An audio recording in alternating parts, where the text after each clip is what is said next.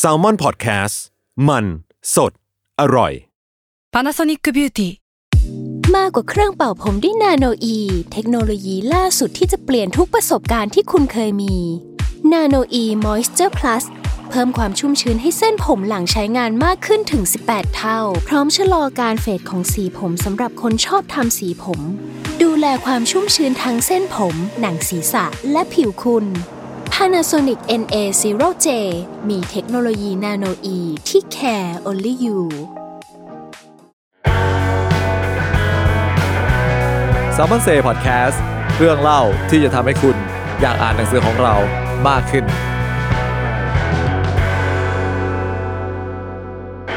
สวัสดีครับ ก็ต้อนรับทุกคนกลับเข้าสู่รายการ s ซ m ม o n เซ่พอดแคสต์กันอีกครั้งหนึ่งนะครับผม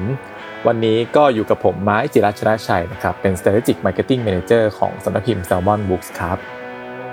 แล้วก็ผมมากับอีกท่านหนึ่งนะครับ ผมตัวแทนจากสำนักพิมพ์เรานะครับ ผมพี่ย้อย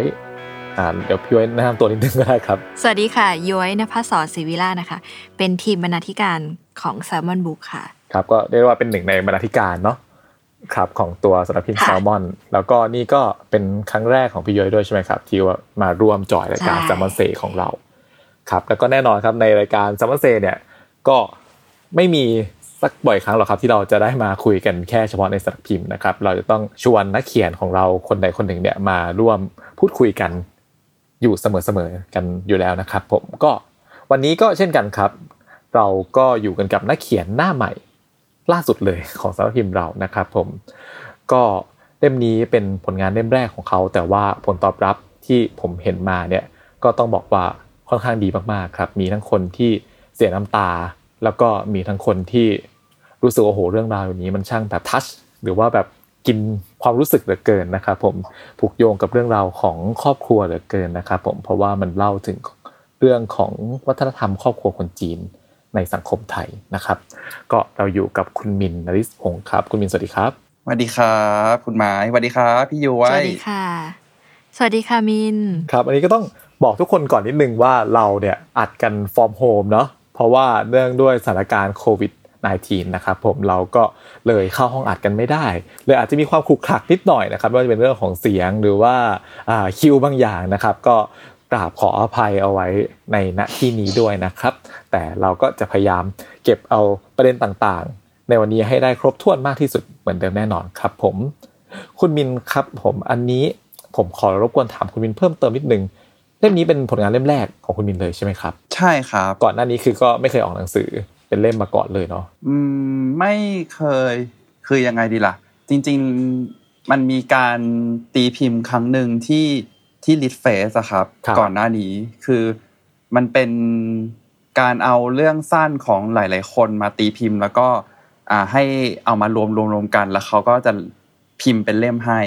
ถ้าจะนับอันนั้นเป็นแบบการตีพิมพ์ได้นะครับผม ก็อาจจะเรียกได้ว่าตอนแรกเป็นเหมือนกับรวมอยู่กับเรื่องสั้นของคนอื่นด้วยอะไรแต่อันนี่ก็เป็นเล่มเดี่ยวเล่มแรกของตัวเองเนาะแล้วคุณมินเอ่อทำปกติเนี่ยทำอาชีพอะไรครับผม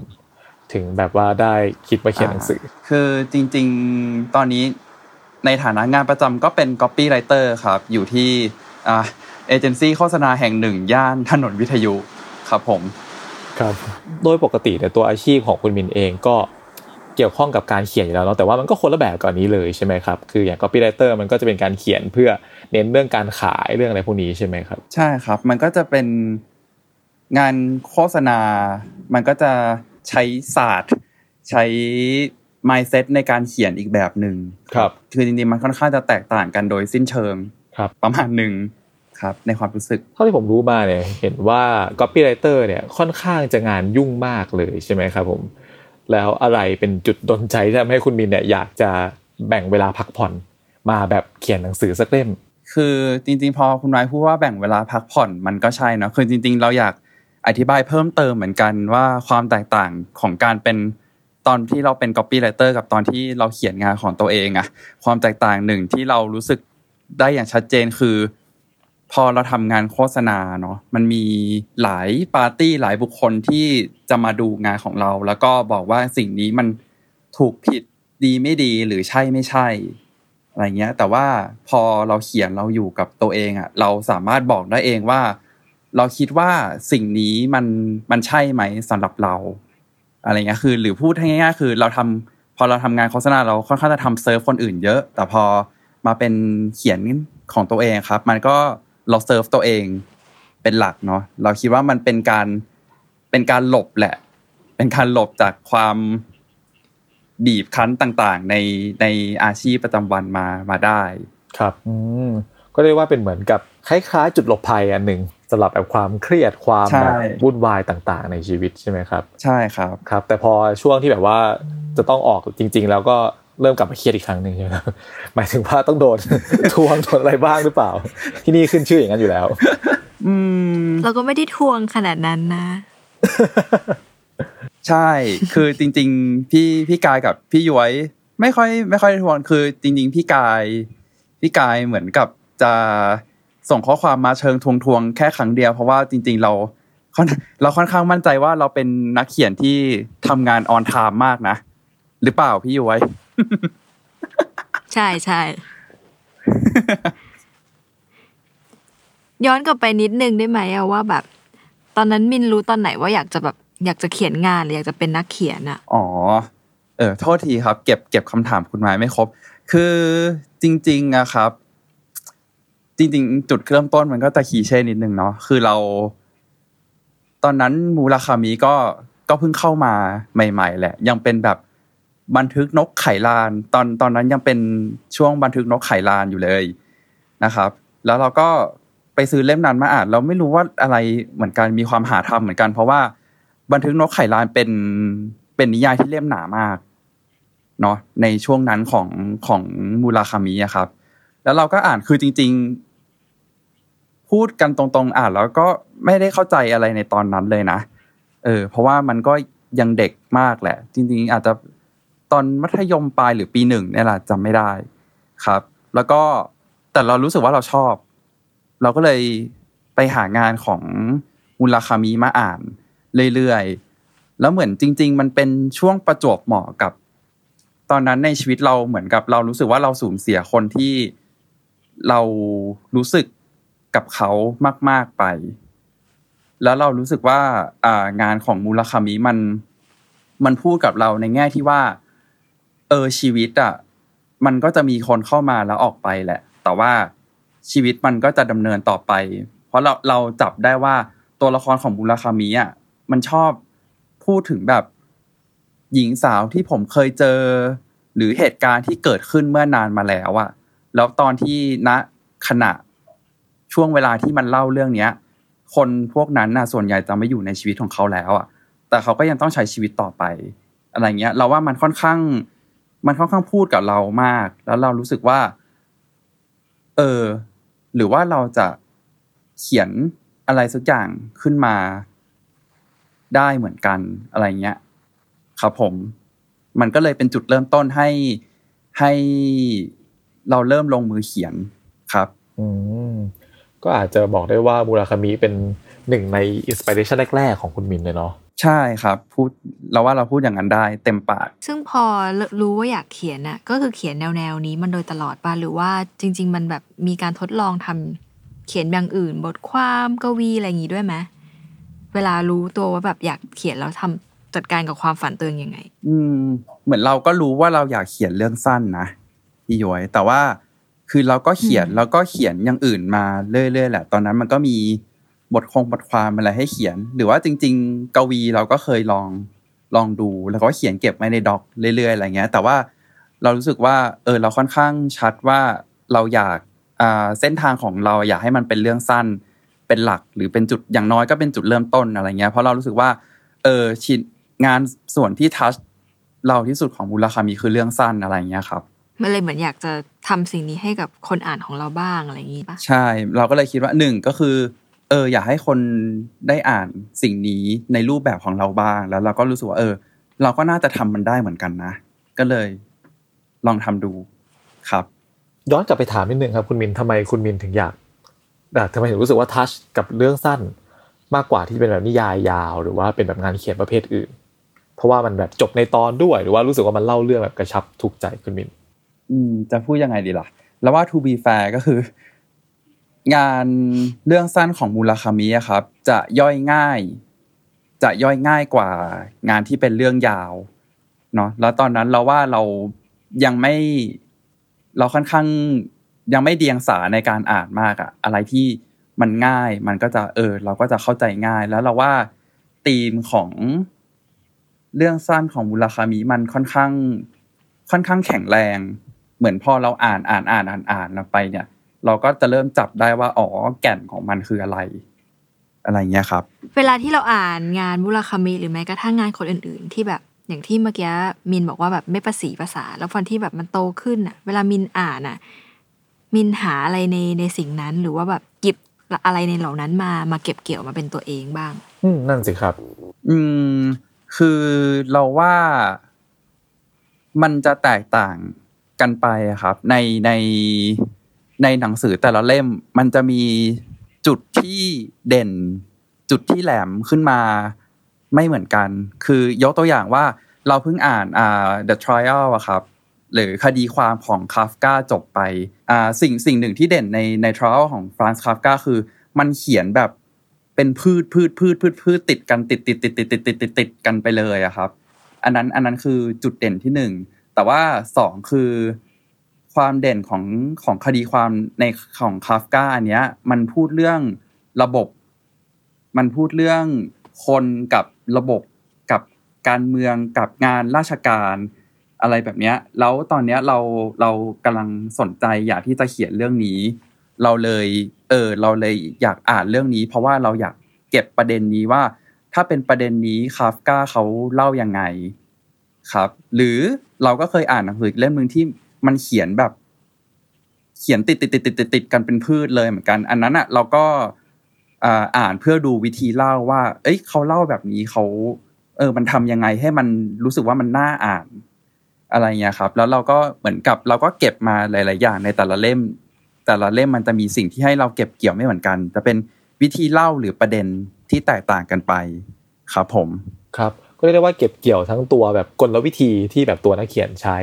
รวมถึงตัวประเด็นที่เขาสื่อสารออกมาทั้งสองส่วนเลยใช่ไหมครับแล้วค่อยเอาจุดเหล่านั้นเนี่ยใช่ครับมาผสมกับ material หรือว่าเรื่องราวที่เรามีเก็บเอาไว้ในตัวอะไรประมาณนั้นใช่ไหมครับ ใช่ครับพอพูดถึงเรื่องราวหรือว่า material ที่มีไว้ในตัวแล้วเนี่ย เราก็อยากจะถามคุณมินก่อนเลยว่าทำไมถึงเลือกที่จะเขียนเกี่ยวกับเรื่องของครอบครัวคนจีนในไทยครับ เหมือนเหมือนในคำตอบเหมือนในคำนำแล้วกัน แต่ว่า เดี๋ยวจะพูด ตรงนี้รอบหนึ่งว่า คือเราอะครับ เหมือนช่วงประมาณก่อนที่จะเขียนหนังสือเล่มเนี้ย มันเกิดเหตุการณ์อะไรในบ้านเราไม่รู้อะแล้วเราก็มีแบบคำพูดแวบเข้ามาในหัวแบบเชี่ยบ้านกูนี่แม่งจีนมากเลยว่ะ แล้ว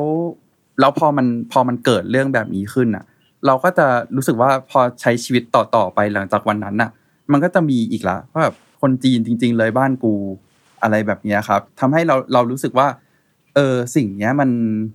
มันเป็นตัวเราจริง ๆ ว่ะเราอยู่กับมันแบบมาแบบเกือบสามสิบปีอะเราคิดว่าเราน่าจะเข้าใจมันมากพอที่เราจะเขียนมันออกมาได้ เพราะว่าอันนี้เหมือนเขาก็ชอบพูดกันมาเยอะๆเนาะว่าแบบ ถ้าเวลาจะทำงานอะไรสักอย่างหรืออ่าอยากลงมือเขียนอะไรสักอย่างอะ ให้เอาจากสิ่งที่ใกล้ตัวเราหรือสิ่งที่เราคิดว่าเราเข้าใจมันที่สุด แล้วเราก็เลยคิดว่า เออ สิ่งนี้แหละ อันนี้อันนี้คือเหตุผลที่หนึ่งเนาะแล้วเราว่าเหตุผลที่สองคือเราว่าเรื่องเนี้ย มันประเทศไทยอะเนาะแบบแทบจะเป็นมณฑลไทยกัวอยู่แล้ว คือ ไปที่ไหนก็จะต้องมีแบบ ไทยเชื้อสายจีนอะจะจีนน้อยมาก จีนใหม่เก่า มันก็ต้องเป็นจีนบ้าง เราเลยรู้สึกว่าเรื่องแบบเนี้ยมันมันน่าจะทัชคนได้เยอะ คืออันนี้มันเป็นวิธีคิดจากแบบจากการทำงานโฆษณาเหมือนกันเนาะคือใน การทำงานโฆษณาครับ มันจะมีสิ่งที่เรียกว่าอินไซต์หรือแบบสิ่งที่คนรู้สึกอยู่ข้างในลึกๆ เออ แล้วพอเราพอเราคิดว่าเออเราเราอยากทำงานที่มีอินไซต์ที่จับคนได้เราเลยเลือกเรื่องนี้ เพราะว่ามันค่อนข้างจะกว้างอ๋อแล้วมีอีกคำหนึ่งคือมันเป็นบิ๊กไอเดียหมายถึงว่า ความเป็นครอบครัวคนจีน เราว่าสำหรับตัวเรามันเป็นไอเดียที่ใหญ่พอที่จะแตกออกมาเป็นประเด็นได้หลากหลาย แล้วก็มีเรื่องเล่าได้เยอะครับ เป็นเหตุผลหลักๆ ที่ทำให้เลือกเรื่องนี้ ครับผม ก็ฟังดูมันมีข้อดีเนอะเวลาเรารู้อินไซต์ในการแบบจะเขียน แล้วมันมีข้อเสียไหมสมมติว่าเนี่ยพอเราจะเขียนเรื่องที่เรารู้มากๆอะมินว่าคิดว่ามันมีข้อเสียอะไรไหมจะเรียกว่าข้อเสียได้ไหมพี่ย้อยคือสำหรับเราอะ เราว่าสิ่งที่เราต้องระวังคือ เราต้องไม่เข้าใจไปเองว่าอินไซต์นี้ของเราเท่ากับอินไซต์ของคนส่วนใหญ่ เออ เราต้องเราต้อง recheck ว่า เฮ้ยเรื่องนี้ที่เกิดกับเรามันเกิดกับคนอื่นหรือเปล่าวะหรือเป็นแค่ครอบครัวกูที่เป็นแบบนี้ครับ มันก็เลยจะต้องอ่ามีการพูดคุยหรือทำการบ้านเพิ่มเติมนิดนึงครับผม ก็คือต้องต้องเอ่อระวังในการจะไปเหมารวมอะไรอย่างนี้ใช่ไหมครับคุณมินอืมใช่ครับบางทีเขาเจอบางอย่างบ้านเราทำบ้านอื่นอาจจะไม่ทำนี่ก็มีเนาะใช่ครับครับ ก็เลยกลายเป็นเรื่องที่แบบว่าต้องเอามาแบบเป็นข้อ concern เพิ่มเติมในการเขียนเนาะซึ่งอันเนี้ยผมก็สังเกตจากตัว หนังสือด้วยรักและผูกพังอะนะครับ ก็เห็นว่าในแต่ละบทแต่ละตอนเนี่ยโหอารมณ์มันสวิงไปสวิงมามากหมายถึงว่าบางตอนก็จะมีความแบบน่ากลัวมากๆ บางตอนก็จะมีความแบบเออซึ้งหรือว่านอสเทลเจียอะไรอย่างเงี้ยนะครับเลยอยากรู้ว่าทัศนคติของคุณมินเนี่ยต่อความเป็นจีนเนี่ยจริง ๆ แล้วเนี่ยคือเป็นไปในทางบวกหรือว่าเป็นไปในทางอ่ากลางๆหรือถึงขั้นลบเลยครับ เราว่ามันมันรีเฟล็กได้ในชื่อหนังสือมันก็รีเฟล็กได้ครับหมายถึงว่าด้วยรักและผูกพังคือหมายถึงว่าสำหรับเรามันก็เป็น love hate relationship เนาะคือเราว่ามันก็มีข้อดีขอพูดถึงข้อดีก่อนละกันคือ เราก็เคยคุยกับญาติที่เขาอยู่เมืองนอกครับ คือหรือว่าหนังภาพจากหนังในฝั่งตะวันตก หรืออเมริกันที่เราเห็นอย่างเงี้ย ที่แบบ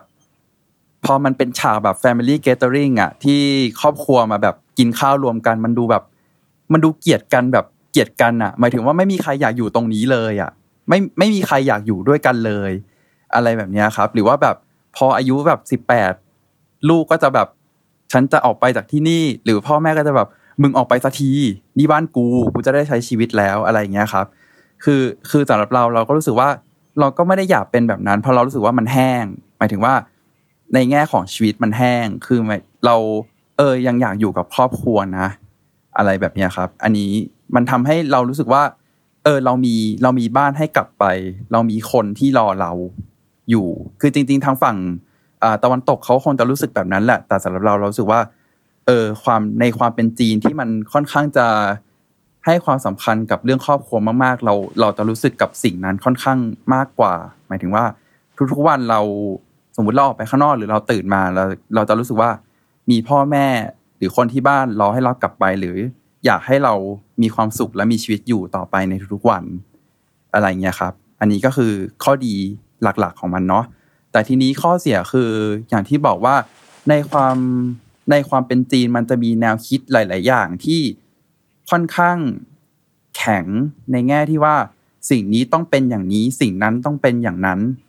อันนี้ควรจะเป็นอย่างนี้นะ แบบนี้ควรจะเป็นแบบนั้นไม่งั้นจะถือว่าผิดหรือไม่ดี มันก็จะทำให้หลาย ๆ อย่างมันถูกเฟรม มันเฟรมทั้งการใช้ชีวิตของเราเฟรมทั้งวิธีคิดของเราที่บางทีเราก็รู้ตัวนะว่า เราควรจะมองหรือคิดอะไรได้กว้างกว่านี้ แต่ว่ามันก็มีบางอย่างมาครอบ เราเอาไว้ หรือว่าในความปรารถนาดีหลาย ๆ อย่าง ความรักความอะไรเงี้ย บางทีมันก็เป็นการจำกัด ไม่ให้เราทำอะไรหลาย ๆ อย่างที่เราอยากจะทำหรือใช้ชีวิตแบบที่เราเป็นแบบแบบเราจริง ๆ อะไรเงี้ยครับ มันก็มีสังคมของมันครับ เรียกได้ว่าความใกล้ชิดหรือว่าความผูกพันกัน แบบว่าเป็นเครือญาติอย่างเงี้ย บางทีมันก็ช่วยเป็นความอบอุ่นให้เรา แต่บางทีไฟมันก็ร้อนเกินไปกลายเป็นแบบเผาไหม้เราบางครั้งอะไรเงี้ยใช่ไหมครับ ใช่บางทีมันก็แบบเฮ้อ พวกคนจีน อะไรแบบนี้ครับ ครับ แล้วจริง ๆ เนี่ยตอนที่เขียนอะอยากจะให้แบบคนจีนอ่าน ลูกหลานคนจีนอ่าน จริง ๆ หรืออยากให้คนนอกเขาอ่านแล้วเข้าใจพวกเราจริง ๆ มันเป็นยังไง ตอนที่ดีไซน์ไว้อะอืม คือจริง ๆ อันนี้ก็ marketing โฆษณาเนาะคือหมายถึงว่า เออจริง ๆ prior แบบ primary target นะครับ คือจริง ๆ มันก็คือ เราอยากให้คนที่มีประสบการณ์ร่วมกับเราเนี่ยแหละอ่าน แล้วอยากให้อยากให้คนอ่านแล้วรู้สึกว่า เชี่ยเออว่ะ บ้านกูแม่งก็อย่างนี้นี่หว่าอะไรเงี้ยคือ อยากให้คนลิงก์ง่ายหนึ่งสองคือจริง ๆ แล้วว่ามันก็เป็นโบนัสเหมือนกัน ถ้าคนที่เขาอาจจะไม่ได้เข้าใจวัฒนธรรม หรือความเป็นอะไรแบบนี้มากแล้วเขาอ่านแล้วเขาเข้าใจมันมากขึ้น ก็เป็นโบนัสซึ่งซึ่งมันก็มีแบบนี้นะครับ เราก็เคยเห็นคน คนพูดถึงอยู่ว่า เออ เราไม่ได้เป็นจีนมาก แต่ว่าเราก็เข้าใจมัน หรืออีเวนว่าคนที่บอกว่า เออเขาก็ไม่ได้เป็นจีนจ๋านักหรอก แต่เขาก็อินกับมันได้ครับมันก็ทำงานทั้งสองทางเลยเนาะทั้งในเชิงที่ว่าเออคนที่แบบว่ามีประสบการณ์ร่วมเนี่ยก็เหมือนเข้าใจว่าแบบไปต่อกับมันได้ง่ายในขณะที่คนที่ไม่เคยรู้จักเรื่องพวกนี้หรือไม่เคยรู้เรื่องพวกนี้เท่าไหร่เนี่ยก็เหมือนเป็นการได้เรียนรู้ว่าอ๋อมันมีสิ่งเหล่านี้หรือว่ามันมี รูปแบบวัฒนธรรมแบบนี้อยู่ ทีนี้ในฐานะของตัวบอกอเล่มครับพี่ย้อยตอนที่อ่านครั้งแรกเนี่ยรู้สึกว่าเป็นยังไงครับ ตอนที่พี่กายยื่นต้นฉบับมาให้เป็นช่วงที่เราแบบทำงานแรก ๆที่นี่ด้วยอะไรเงี้ยพออ่านเสร็จก็รู้สึกว่า เราเองก็อ่านงานคนไทยมาประมาณหนึ่งอะแต่ว่าไม่เคยเห็นงานที่มันแบบสดใหม่แบบนี้อะไรเงี้ยในมุมหนึ่งคือแบบก่อนจะอีดิทใดๆด้วยซ้ำนะแบบจบรอบแรกนี่คือแบบ อยากจะพิมพ์เลยอะเพราะรู้สึกว่าเรื่องที่เขาเล่ามัน แม้ว่ามันจะฉาบไปด้วยความจีนอะไรเงี้ยแต่มันคือเรื่องความสัมพันธ์อะซึ่งหลาย ๆ ครั้งเวลามันมีหนังสือที่พูดถึงความสัมพันธ์อะมันก็จะพูดอยู่มุมเดียวหรือว่าโทนเดียวไปทั้งเล่ม แต่ว่าเรื่องของมินอะมันมีอย่างที่หมายบอกมันสวิงขึ้นสวิงลงอะมันมีเรื่องที่คาดเดาไม่ได้ในในในในทุกบทอยู่ตลอด ก็เลยรู้สึกว่าเรื่องเนี้ยมันพิเศษมาก อย่างที่แบบวันนี้อยากจะชวนคุยกันก็เลยแบบ อยากช่วย อยากชวนคุยในให้ให้คนแบบคนที่ยังไม่อ่านเองก็จะรู้สึกว่าจริง ๆ เรื่องเหล่านี้มันเกิดกับเราทุกคนไม่ว่าคุณจะจีนหรือเปล่าอะไรเงี้ย เรื่องความสัมพันธ์มันแบบมันสากลนะโลกมากๆอะไรเงี้ยครับ ก็เลยเมื่อกี้ถามเรื่องความรู้สึกใช่ไหมก็เลยเนี่ยความรู้สึกแบบเนี้ยอยากจะเอาหนังสือเล่มเนี้ยออกไปให้คนอ่านอะได้ได้รับความรู้สึกอย่างนี้บ้างอะไรอย่างเงี้ยค่ะ อืมครับ แล้วมันก็เหมือนมีที่เราคุยกันไว้ตอนแรกนะพี่ย้อยว่า เออบางทีก็สงสัยเหมือนกันนะว่าสุดท้ายแล้วเนี่ย แก่นของตัวหนังสือจริงๆอะในเมื่อมันแบบอารมณ์มันสวิงมาก หรือว่าตัวแบบเรื่องมันแบบหลากหลายมากๆในเล่มนี้นะครับผมในเรื่องสร้างทั้งทั้งหมดเนี่ยแก่นของมันจริงๆเนี่ยเราก็แอบสงสัยเหมือนกันว่าคุณมินอยากจะบอกหรืออยากจะเล่าอะไร ให้กับผู้อ่าน อืม คือมันเป็นสิ่งที่สิ่งที่คิดได้เหมือนกันครับ ตอนที่เขียนคำนำอ่าคำนำของหนังสือเล่มนี้ คือจริง ๆ ในความตั้งใจแรกมันคือเรื่องของความเป็นจีนแหละ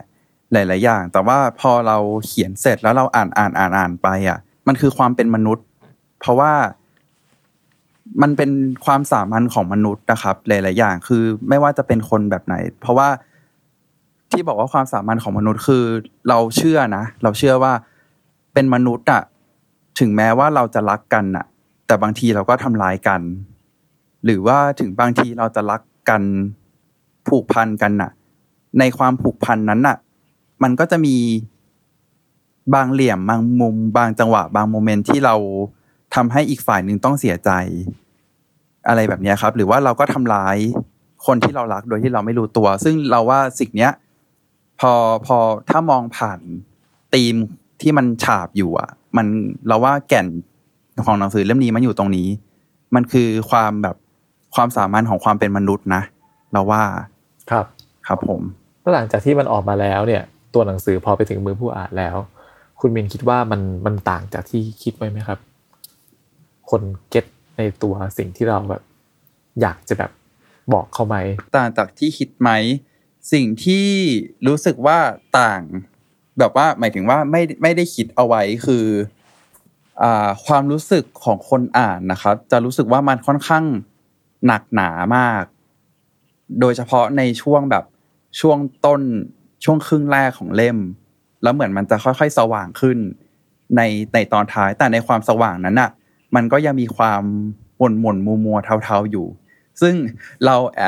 ในฐานะคนเขียน เราไม่ได้คิดว่าตอนเขียนเราไม่ได้เราไม่ได้รู้สึกว่าอยากให้มันแบบ หนักหนักมากขนาดนั้น เออ แต่ว่าพอพอพอคนอ่านเขามาคุยกับเรา เราก็ อ๋อ จริง ๆ แล้วเรื่อง ของเรามันค่อนข้างจะทำงานกับคนมากกว่าที่เราคิดเหมือนกันนะ อะไรแบบนี้ครับ อันนี้อันนี้คือข้อแตกต่างที่รู้สึกว่าอ่าค่อนข้างต่างจากที่คิดเอาไว้มากเหมือนกัน ส่วนหนึ่งเนี่ยอาจจะเป็นเพราะ culture ของแต่ละบ้านที่เจอมาแตกต่างกันด้วยหรือเปล่าครับ เหมือนกับว่าคือแต่ละบ้านมันจะมีความเป็นจีนบางอย่างที่เฉดความเข้มข้นเนี่ยก็จะแตกต่างกันไป บางคนเจอมาหนักเนี่ยก็อาจจะรู้สึกว่าโอ้โห มันมันแบบไปไปไปผูกโยงกับความรู้สึกของเขาพอดีอ๋ออ่าพอพอคุณไม้พูดเนี่ยก็เดี๋ยวจะอ่าอยากอธิบายต่อนิดนึงคือ เราก็อ่านอ่านพวกรีวิวหรือว่าคนที่คอมเมนต์มาบ้างเนาะแล้วเราสิ่งหนึ่งที่เราจับได้คือ แต่ละคนนะครับจะมีเรื่องที่ชอบที่สุดไม่เหมือนกัน คือบางคนอาจจะชอบเรื่องที่สองมากที่สุด บางคนอาจจะเป็นเรื่องเรื่องที่หกหรือเรื่องที่เจ็ด รือว่าบางคนก็จะเป็นเรื่องสุดท้ายไปเลย หรือว่าบางคนก็จะเป็นเรื่องที่เก้าคือ เรารู้สึกว่า เออแต่แต่ละคนน่ะ มันมีเรื่องที่กระทำกับเขามากน้อยไม่เหมือนกันครับ ครับ ซึ่งสำหรับตัวเราในคนเขียนเนาะมันก็สนุกดีที่ได้ดูว่าแบบ เออ ใครชอบเรื่องไหน แล้วเราก็คงจะคิดว่า เพราะอะไร เออเขาเจออะไรมาทำไมเรื่องนี้มันถึงกระทำกับเขา ไม่เหมือนคนนี้ทำไมเรื่องนี้เขาอ่านแล้วเขาร้องไห้ทำไมเรื่องนี้เขาอ่านแล้วเขาชอบไอ้พวกนี้มันบ้าดีว่ะ อะไรแบบนี้ครับ มันก็สนุกดีที่ได้ดูความคิดเห็นของคนครับผม คือเสริมของบินคือว่าจริงๆไอ้ความจีนหรือครอบครัวที่ว่าต่อให้เราจีนเหมือนกัน มันก็ไม่เหมือนกันอย่างที่ไม้บอกจริง เราจีนแต้จิ๋วก็แบบหนึ่งเนาะอาจจะแบบลูกเยอะพี่น้องเยอะ จีนกวางตุ้งด้วยแบบอาจมาจากฮ่องกงเขาอาจจะแบบเขาเรียกว่าไงอะมีความแบบ น้อยๆมินิมอลอะไรเงี้ยแต่ละที่มันไม่เหมือนกันแล้วนั้นมันก็เลยทำงานกับคนอ่านที่แบบต่างกันมาก ๆ บางคนแบบไม่ได้จีนเลย ก็ยังรู้สึกว่าเข้าใจว่าเพื่อนหรือคนสนิทที่เป็นคนจีนเขาเจออะไรแบบนี้ มันก็เปิดมุมมองกันและกันในบางอย่างเหมือนกันอะไรเงี้ยแต่สนุกอย่างที่มินบอก เราก็แอบตามอ่านว่า เขาชอบเรื่องไหนกันเลยกลายเป็นว่า มันสนุกมากที่ทุกๆคนน่ะชอบไม่เหมือนกันเลย ซึ่งมันไม่ไม่ค่อยมีหนังสือที่ทำงานแบบนี้ ปกติหนังสือเนี่ย มันก็จะมีเอ่อคนทำหนังสือเราก็จะรู้ว่า เราจะเก่งได้ว่าคนน่าจะชอบเรื่องนี้ที่สุดอะไรเงี้ยในขณะที่หนังสือมินอะสิบเอ็ดเรื่องสิบเอ็ดประเภทสิบเอ็ดอารมณ์ก็คือแบบสนุกมากที่คนอ่านมีฟีดแบ็กแบบนี้กับพวกเราใช่ไหมอืมผมเพิ่งคุยกับน้องฝึกงานเมื่อวานน้องฝึกงานเขาเล่าให้ผมฟังว่าอ่านจบแล้ว ไปถึงบทหนึ่งร้องไห้เลย คือแบบร้องไห้แบบอย่างไม่รู้ว่าทำไมถึงร้องขนาดนั้นเลยครับ ซึ่งก็ผิดคาดจากที่ผมคิดนะว่าทำไมไปร้องไห้บทนั้นเลย ผมนึกว่าเป็นอีกบทหนึ่งอะไรอย่างเงี้ยครับผมคือคือแม้แต่แล้วความเอฟเฟกต์มันก็แบบเป็นคนละแบบกันอะไรเงี้ยไปอย่างที่พี่ย้อยว่าเลยครับ ผมทีนี้ครับผมมันก็เลยเหมือนกับพี่ย้อยกับผมก็อยากจะมาชวนคุยกันด้วยเนาะว่า แล้วแต่ละคนล่ะเจอความเป็นจีนมาแตกต่างกันแบบไหน อย่างของพี่ย้อยเนี่ยพี่ย้อยคิดว่าอะไรที่รู้สึกว่าน่าจะแปลก แตกต่างจากคนอื่นมากที่สุดในความเป็นจีนของที่ตัวเองเจอมา อืม เราไม่ค่อยถูกกระทำในความเป็นลูกสาวหรือหลานสาวอะเรารู้สึกว่าไม่เป็นไร แต่บ้านอื่นน่ะอาจจะรู้สึกรุนแรงว่า การเป็นลูกสาวแล้วแบบไร้ตัวตนอะไรเงี้ย เรากลับชอบว่า เออ ไม่มีตัวตนก็ดี ไม่ต้องมาคาดหวังหรือแบบผูกมัดอะไรมากมายอะไรเงี้ย ทีเนี้ยดังนั้นเราก็เลยรู้สึกว่าเรื่องสิบเอ็ดเรื่องที่อ่านน่ะมัน บางเรื่องเราก็รู้สึกว่าเราเป็น ตัวเอก บางเรื่องเรารู้สึกเราเป็นตัวประกอบ หรือบางเรื่องเราเป็นส่วนหนึ่งที่ทำให้เกิดเหตุการณ์แบบนั้นอะไรเงี้ยตอบคำถามหรือเปล่านะเราเลยรู้สึกว่าความจีนของเราเนี่ย มันก็แบบกระจายกระจายอยู่ในเล่มอะไรเงี้ยเราว่าทุกคนก็น่าจะคล้ายๆกันปะวันนี้เล่นไหนอย่างที่ไม้บอกอยากชวนคุยว่าแบบ ไปเจออะไรกันมาบ้างมาเลยแบบอินกันตรงไหนอะไรเงี้ยของไม้นี่จีนเซี่ยวไหนบ้าง จริงๆดูจากหน้าผมแล้วเนี่ยก็จะเป็นคนที่ดูจีนน้อยที่สุดนะครับในการคุยกันครั้งนี้เออเพราะว่าจริงๆ ผมมีเชื้อจีนน้อยมากๆจริงๆถ้าโดยสายเลือดนะครับก็คือได้จากคุณตามาแค่นิดเดียว คือคุณตานี่ก็เป็นแบบจีนฮาร์ฟมาครึ่งหนึ่งละมันเหลือมาถึงผมเนี่ยแค่โหน้อยมากๆครับแล้วคุณตาเองไม่ได้อดอปวัฒนธรรมจีนมาเลยเนื่องจากคนที่เป็นฝ่ายจีนเป็นคุณแม่ แต่คุณพ่อของผมเนี่ยดันอ่าหลังจากแยกทางกับคุณแม่เนี่ยดันไปแต่งงานกับอ่าคุณแม่หงิมซึ่งเป็นคุณแม่ที่อ่า ดูเลี้ยงดูผมมานะครับผมตั้งแต่ผมยังเด็ก ซึ่งแม่หนิมคุณแม่หงิมเนี่ยเป็นคนจีนมากๆ คือจีนในระดับที่ไหว้ทุกเทศกาลแบบทุกเทศกาลจริง ๆ อะไรเงี้ยนะครับน่ารักเออแล้วก็ต้องเออตั้งชื่อจีนให้ทุกคนในบ้านนะแบบอ่าพ่อกับผมอะไรเงี้ย จริง ๆ แบบแทบไม่ได้อะไรก็ต้องมีชื่อจีนใส่กันไปทุกคนอะไรเงี้ยครับ ผม อืม ซึ่งมันก็ทำให้ผมแบบต้องรับ culture จีนหลาย ๆ อย่างจากคุณแม่หญิงมาด้วยอย่างเงี้ยนะครับผมเช่นเอ่อ ในงานศพหรือว่าอะไรก็ต้องมีการแบบใส่ชุดอะไรแบบนั้นนะครับมีการทำพิธีอะไรเงี้ยหรือว่าต้องไปเชงเม้ง มีไหว้พระจันทร์ตอนตรุษจีนต้องไหว้ตั้งแต่กลางดึกไปจนถึงแบบเช้าอีกวันหนึ่งอะไรนะครับผมแบบต่างๆ นานาก็คือต้องทำไปอย่างนั้นด้วย แต่สิ่งที่ผมสังเกตว่าคุณแม่งิวผมเนี่ยแตกต่างน่าจะแตกต่างกับคนจีนหลายๆบ้านก็คือคุณแม่เป็นลูกผู้หญิงคนโตสุดเนาะแล้วก็มีน้องชายประมาณสามคนอะไรเงี้ยครับแต่คนที่เป็นคนอินชาร์จ คุมทั้งบ้านเนี่ยเป็นคุณแม่ คือเป็นคนแบบคอยดูแลทุกอย่างอะไรเงี้ยครับผมของบ้านบ้านฝั่งคุณแม่เขานะครับผมดูแลน้องชายนู่นนี่นั่นอะไรเงี้ยครับผมก็เลยรู้สึกว่าก็แตกต่างตรงที่ว่าอ่าพ่อคุณแม่ที่คุณแม่เรียกกันว่าอาปานะครับ ก็ค่อนข้างจะให้สิทธิ์ลูกๆทุกคนเนี่ยในการที่แบบว่าเติบโตในแบบที่เท่าเทียมกันประมาณนึงอะไรเงี้ยครับ ผมอืมครับอันนี้ผมว่าก็คล้ายๆคล้ายๆพี่ย้อยเหมือนกันว่าเออผมก็เห็นคุณแม่ผู้หญิงที่เก่ง แล้วก็ เออดูแลหลาย ๆ อย่างได้ดีมาก ๆ จริงๆนะครับอืมมินล่ะมินมีไหมความจีนที่รู้สึกว่าแบบ ไม่เหมือนไม่ไม่เหมือนคนอื่น อืม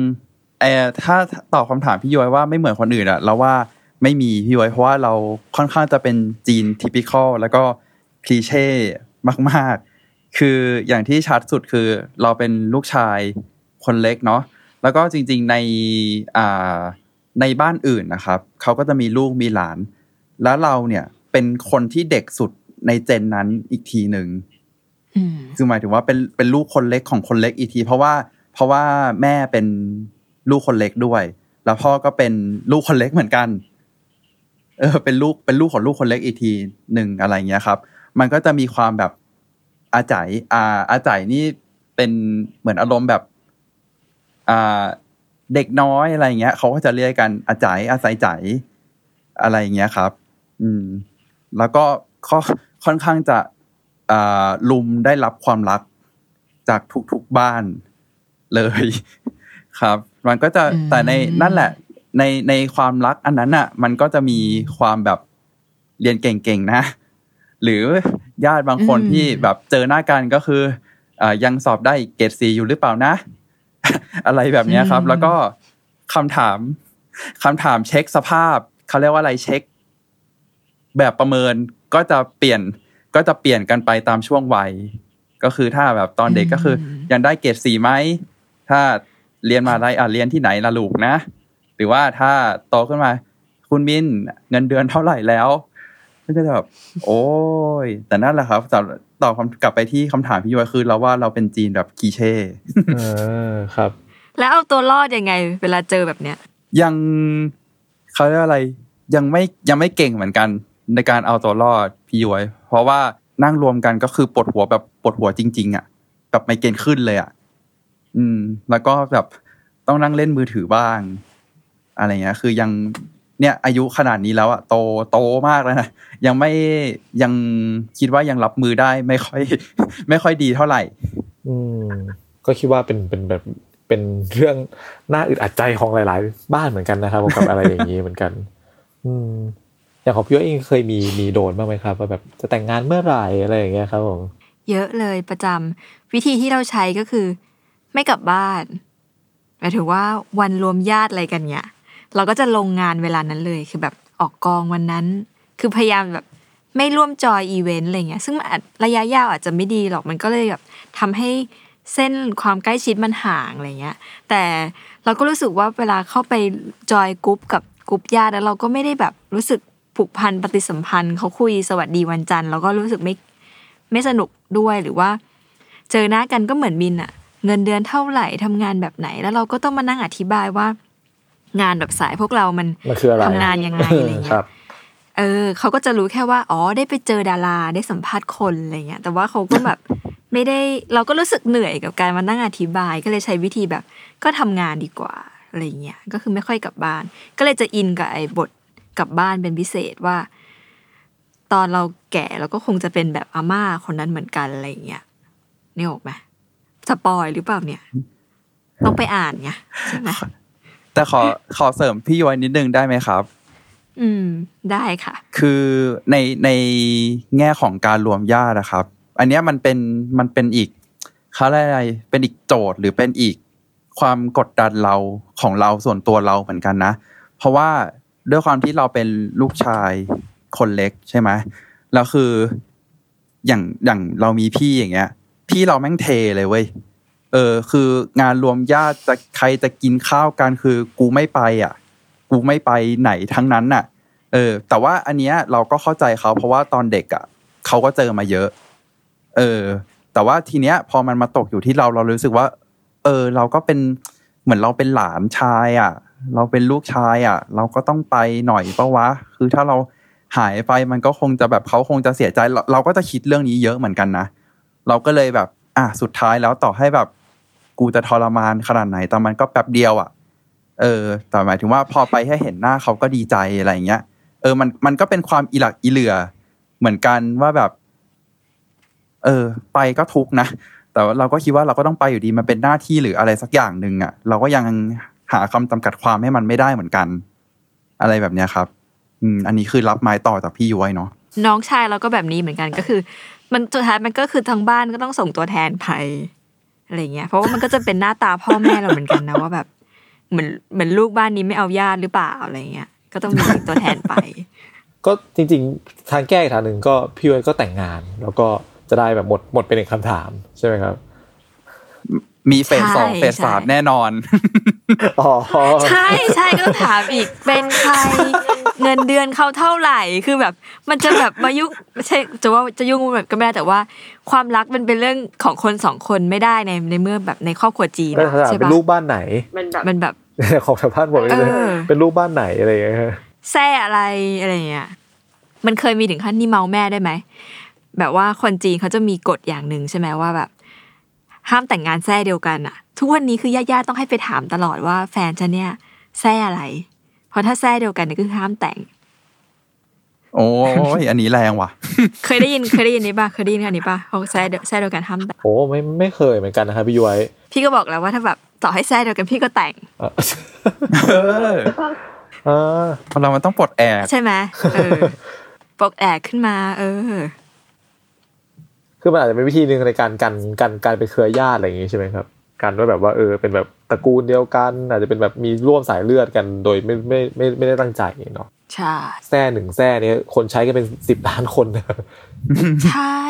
เออแปลว่าเราตัดโอกาสในการเจอเนื้อคู่แล้วสิบล้านนะครับผมอีกเรื่องหนึ่งมันก็จะเป็นเรื่องแบบพิธีกรรมแล้วล่ะต่างเออๆว่าต้องแบบต้องไปเชงเมงนี่เชงเมงนี่สำคัญที่สุด เพราะว่า เป็นการกลับไปหาบรรพบุรุษเนาะเออ แล้วก็แบบแต่ว่าหลังๆ ไม่รู้ว่าเพราะเราเขียนเล่มนี้ขึ้นมาด้วยหรือเปล่านะ เราเลยอยากรู้เหมือนกันว่าไอคนที่กูไหว้มาแบบไหว้มาตลอดชีวิตเนี่ยมันเป็นใครกันบ้างวะ คือเหมือนเราจะรู้จักแต่แค่แบบอากงอากงกับผอผออากงกับผอผอก็คือเหมือนกับอากงกับอ่าคุณคุณตาคุณยายอะไรอย่างเงี้ย แล้วก็แบบอืมมันก็จะมี ในอ่าสุสานกวางตุ้งของเราอะครับ มันจะอยู่ตรงแถวแถวบ้านเราอยู่ในเมืองใช่ไหมแล้วมันก็จะมีหลายจุดหลายเช็คพอยท์ที่ต้องไปไหว้ ก็จะเป็นอากงอาพอ แล้วก็เข้าไปอีกส่วนหนึ่งแล้วก็เข้าไปลึกอีกส่วนหนึ่งอะไรเงี้ย แล้วก็ปีที่แล้วเองเพิ่งถามมาว่าแบบม้าเนี่ยใครนะมันก็จะบอกอ๋อเนี่ยเป็นไทยผอไทยผอก็คือทวด ใช่ แต่ว่าเราก็จะมีอย่างเราจะมีไทยผอสองคนคือเพราะว่าไทยก้งเนี่ยก็คือทวดผู้ชายาตาทวดเขาจะมีภรรยาสองคน อะไรเงี้ย แล้วพอแบบ เออภรรยาอีกคนเสียก็ก็ซื้อ อ่าห่วงซุยให้ด้วย อะไรเงี้ย แล้วก็ไหว้ไหว้ไปอ๋อนี่นะหรือ อะไรอะไรแบบเนี้ยครับ อืม อันนี้เป็นเชงเม้งเนาะแล้วก็จะ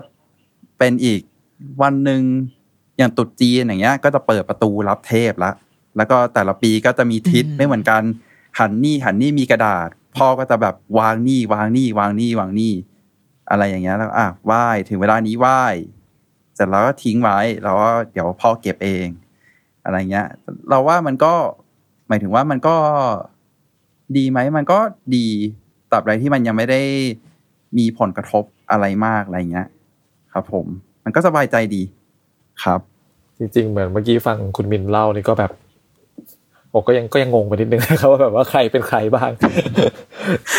ใช่พอเราแบบเออถ้าถ้าต้องไปแบบทำพิธีเองนี่ก็อาจจะแบบงงเหมือนกันจริงๆผมก็ชื่นชมมากๆนะเวลาที่ผู้ใหญ่เขาสามารถจำลำดับต่าง ๆ ได้แบบเป๊ะมากๆอะไรเงี้ยว่าแบบว่าเออใครเป็นใครในตระกูลบ้างต้องไหว้ใครอะไรก่อนอะไรเงี้ยครับ ผม ก็แบบอืชื่นชมมากแค่ของไหว้ผมก็ลืมแล้วว่าต้องทุกวันนี้ต้องเตรียมอะไรบ้าง ก็คิดว่าเดี๋ยวความเป็นจีนนะครับของแต่ละบ้านก็คงจะเป็นแบบประมาณนี้เนาะหลาย ๆ คนก็อาจจะมี experience ร่วมๆกันในเรื่องเหล่านี้นะครับผมซึ่งมันก็เป็นอีกอันหนึ่งที่ทำให้หนังสือด้วยรักและบุพังเนี่ยโดดเด่นขึ้นมาจากเรื่องอื่นนะครับมันคือจุดร่วมของความเป็นคนไทยเชื้อสายจีนของหลาย ๆ คนนะครับผมรวมถึงใครก็ตามที่อาจจะไม่ได้ เอ่อเกี่ยวข้องหรือว่าผูกพันกับเรื่องเหล่านี้เป็นพิเศษเนี่ยแต่ผมก็เชื่อว่า คุณต้องแบบเคยเห็นบ้างแหละ หรือว่าเคยแบบผ่านตาในสื่อหรือว่าภาพยนตร์หรือว่าแบบแม้แต่เพื่อนคนใกล้ตัวเนาะที่เอาง่ายๆสุดหลังตรุษจีเนี่ยจะต้องมีคนแบบบอกว่าเอ้ยได้อ่างเปาเท่าไหร่หรือว่าเอาของไหว้มาฝากเพื่อนอะไรเงี้ยผมว่าต้องต้องมีกันบ้างในหลาย ๆ ที่นะครับผมก็ EP นี้ก็คงจะชวนคุณมินคุยเรื่องเหล่านี้ประมาณนี้นะครับผมเดี๋ยว EP ต่อไปเราก็ยังจะอยู่กับคุณมินเหมือนเดิมครับ แต่คราวนี้ ก็จะย้อนกลับไปถึงเรื่องที่ว่านี่เป็นหนังสือเล่มแรกเนาะที่คุณมินออกอในนามส่วนตัวคนเดียวนะครับผมเราอยากจะรู้ว่าการกว่าจะมาแบบเป็นนักเขียนได้เดบิวต์ออกกับสำนักพิมพ์แซลมอนเนี่ยต้องแบบผ่านขั้นตอนมากมายแค่ไหน และเราจะชวนไปคุยถึงเรื่องที่ว่าในแต่ละตอนของเรื่องสั้นทั้งสิบเรื่องนี้เนี่ยมันมี concept idea อย่างไรนะครับผมก็ต้องบอกเลยเลยว่าใครที่อ่านแล้วนะครับผมก็พลาดไม่ได้หรือว่าใครที่ยังไม่อ่านเนี่ยก็เหมือนมา แอบฟัง spoil นิดๆก่อนที่จะไปลองรับ experience เหล่านี้ด้วยตัวเองดูก็ได้นะครับผมสำหรับ EP นี้ก็คงประมาณนี้นะครับ พวกเรา 3 คนก็ขอลาไปก่อนนะครับ แล้วเดี๋ยวพบกันใหม่ใน EP หน้า สวัสดีครับ สวัสดีค่ะ สวัสดีครับ